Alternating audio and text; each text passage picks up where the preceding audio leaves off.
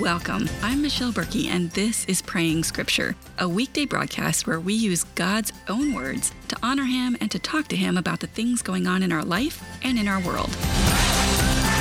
Join me as we dive into episode 37 and we pray our way through four different topics worship, Psalm 27, a prayer for ourselves, and a prayer for our culture. This week, as we're opening and doing worship, we're praying about God's immutability. That means that God does not change ever. And we're starting out with Hebrews 13 8. That's actually the only scripture we'll have for this portion today. Hebrews 13 8 says this Jesus Christ is the same yesterday, today, and forever. So let's pray. Father, I am so, so grateful that you do not change.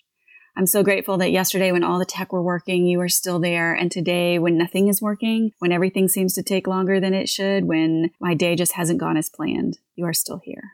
And no matter what tomorrow brings, you will be there as well. And you will be the absolute same God then as you are now, as you were yesterday. I honor you for that today, for your immutability, for the fact that you do not change. You are always the same. And therefore, I can count on everything you tell me because you're not going to say one thing two weeks ago and another thing tomorrow. The rock of my salvation is secure. Jesus is the same. He was the same when he died, and he will be the same forever in front of me. And he will always, always have my salvation in hand. We love you, Lord. And I just ask that you would be in this time, that whatever needs to happen today happens, whatever, whatever I need to say, however I need to articulate, that you would allow that to happen no matter what. I know that you are in it. I ask for your power this morning and I pray that you would just have your hand on this time. In Jesus' name, amen. Okay, so we are in Psalm 27. Psalm 27 is a lament. It has a very strong element of trust in it. We've seen that before from David's Psalms. It has a really confident tone and it expresses a huge desire to be in the presence of God.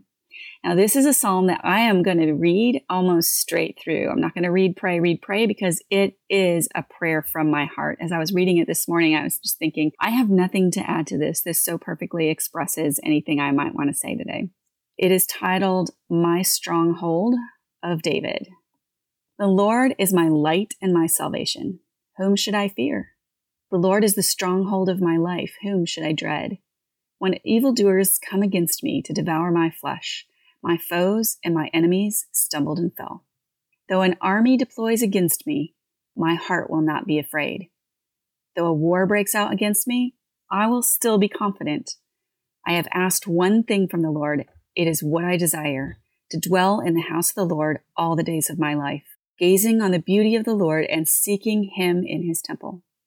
For he will conceal me in his shelter in the day of adversity. He will hide me under the cover of his tent. He will set me high on a rock, and then my head will be high above my enemies around me. I will offer sacrifices in his tent with shouts of joy. I will sing and make music to the Lord. Lord, hear my voice when I call. Be gracious to me and answer me. My heart says this about you seek his face. Lord, I will seek your face. Do not hide your face from me. Do not turn your servant away in anger. You have been my helper. Do not leave me or abandon me. God of my salvation, even if my father and my mother abandon me, the Lord cares for me. Because of my adversaries, Show me your way, Lord, and lead me on a level path.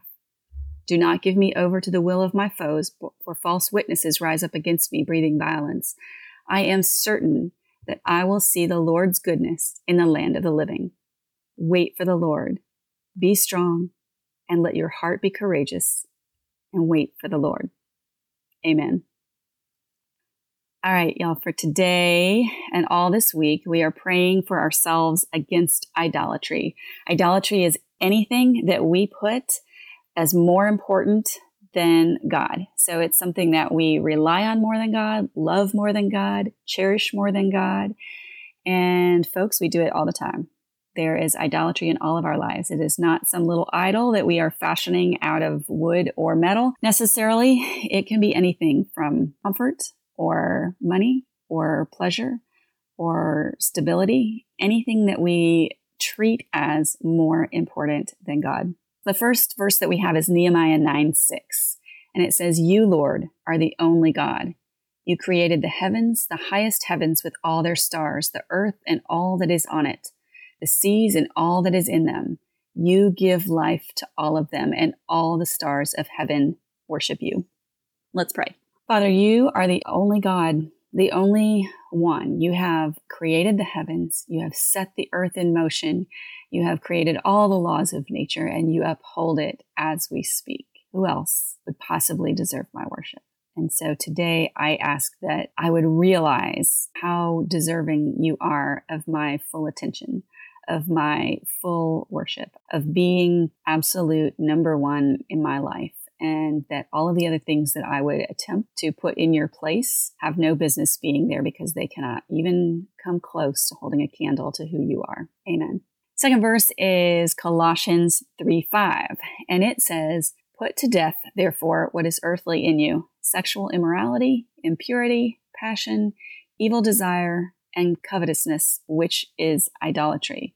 So that's interesting. Covetousness, which is idolatry. So when we covet things, when we are wishing we had someone else's life, someone else's stuff, someone else's relationships, that is idolatry. So let's pray that verse. Father, that's a list of stuff that we need to not have in our lives. We need to put to death all of those things in our lives. And I ask you to do that sexual immorality, impurity, passion, evil desire, and covetousness. And I pray, Lord, as we are thinking specifically about idolatry, that you would remove anything in our life that we put in front of you, that we love more than we love you. I ask you to show us what that is in our own lives. Teach us how to walk away from it. Teach us how to love you better, love you more draw us into that relationship, which will pull us away from everything else. In Jesus' name, amen. The last section today is our economy. We've been praying kind of for our nation and for the world to be prosperous again, to recover from the effects that we've been having from the pandemic.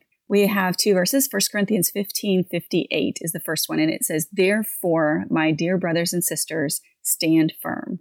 Let nothing move you Always give yourself fully to the work of the Lord because you know that your labor in the Lord is not in vain. Father, I ask that we would put our, our work, our effort in the right place.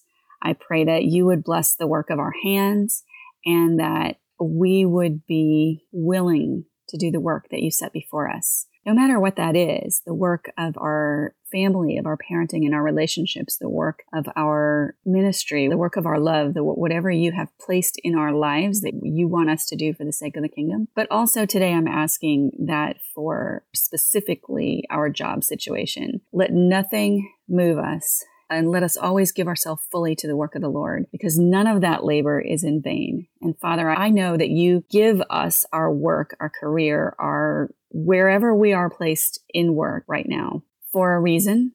And that no matter what it looks like, whether it's in true pastoral church ministry or whether it's in a factory or whether it's in a shop or a store or whether you're a business owner or corporate executive, no matter where you are, and if you are unemployed right now, there is work for you in this time. And I pray that, Lord, you would open our eyes to see what that is and let us not be tired of doing it.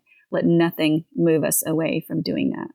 Matthew 6, 31 and 32 says this. So do not worry saying, what shall we eat? Or what shall we drink? Or what shall we wear? For the pagans run after all of these things and your heavenly father knows that you need them.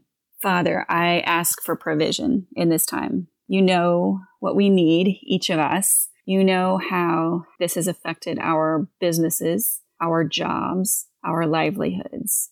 And I ask for you to provide for us. We know that you care about us. We know that you do not want us, I want to say suffer, but I guess that's not really theologically true. Lord, whatever whatever that you have ordained for us in this time, let us be content and satisfied in you while we work hard, whether that is looking for work, researching ways to go back to work, or in the job that we currently hold, or if we are employed in our home for our families, no matter what that is, I pray that we would trust you for provision, especially for those out of work right now. I pray that you would provide. Bring us the things that we need in order to live. In Jesus' name, amen. Thanks so much for being with me today. I so appreciate you being here. If you are a broadcast watcher, I appreciate you hanging tight with me in these in these days when the tech just doesn't work. And if you're a podcast listener, I also thank you because I'm sure that the audio is not going to be up to par today. But I also ask for some things. I, I ask that you would uh, subscribe to the podcast, rate and review it because that will help put this in front of more people who could enjoy this time of prayer with us and add their voice to ours in seeking our Father for the good of our culture, the good of our world, Thank you so much for being along with me. I do this every day, so I will be back again tomorrow with another episode, and I hope to see you then.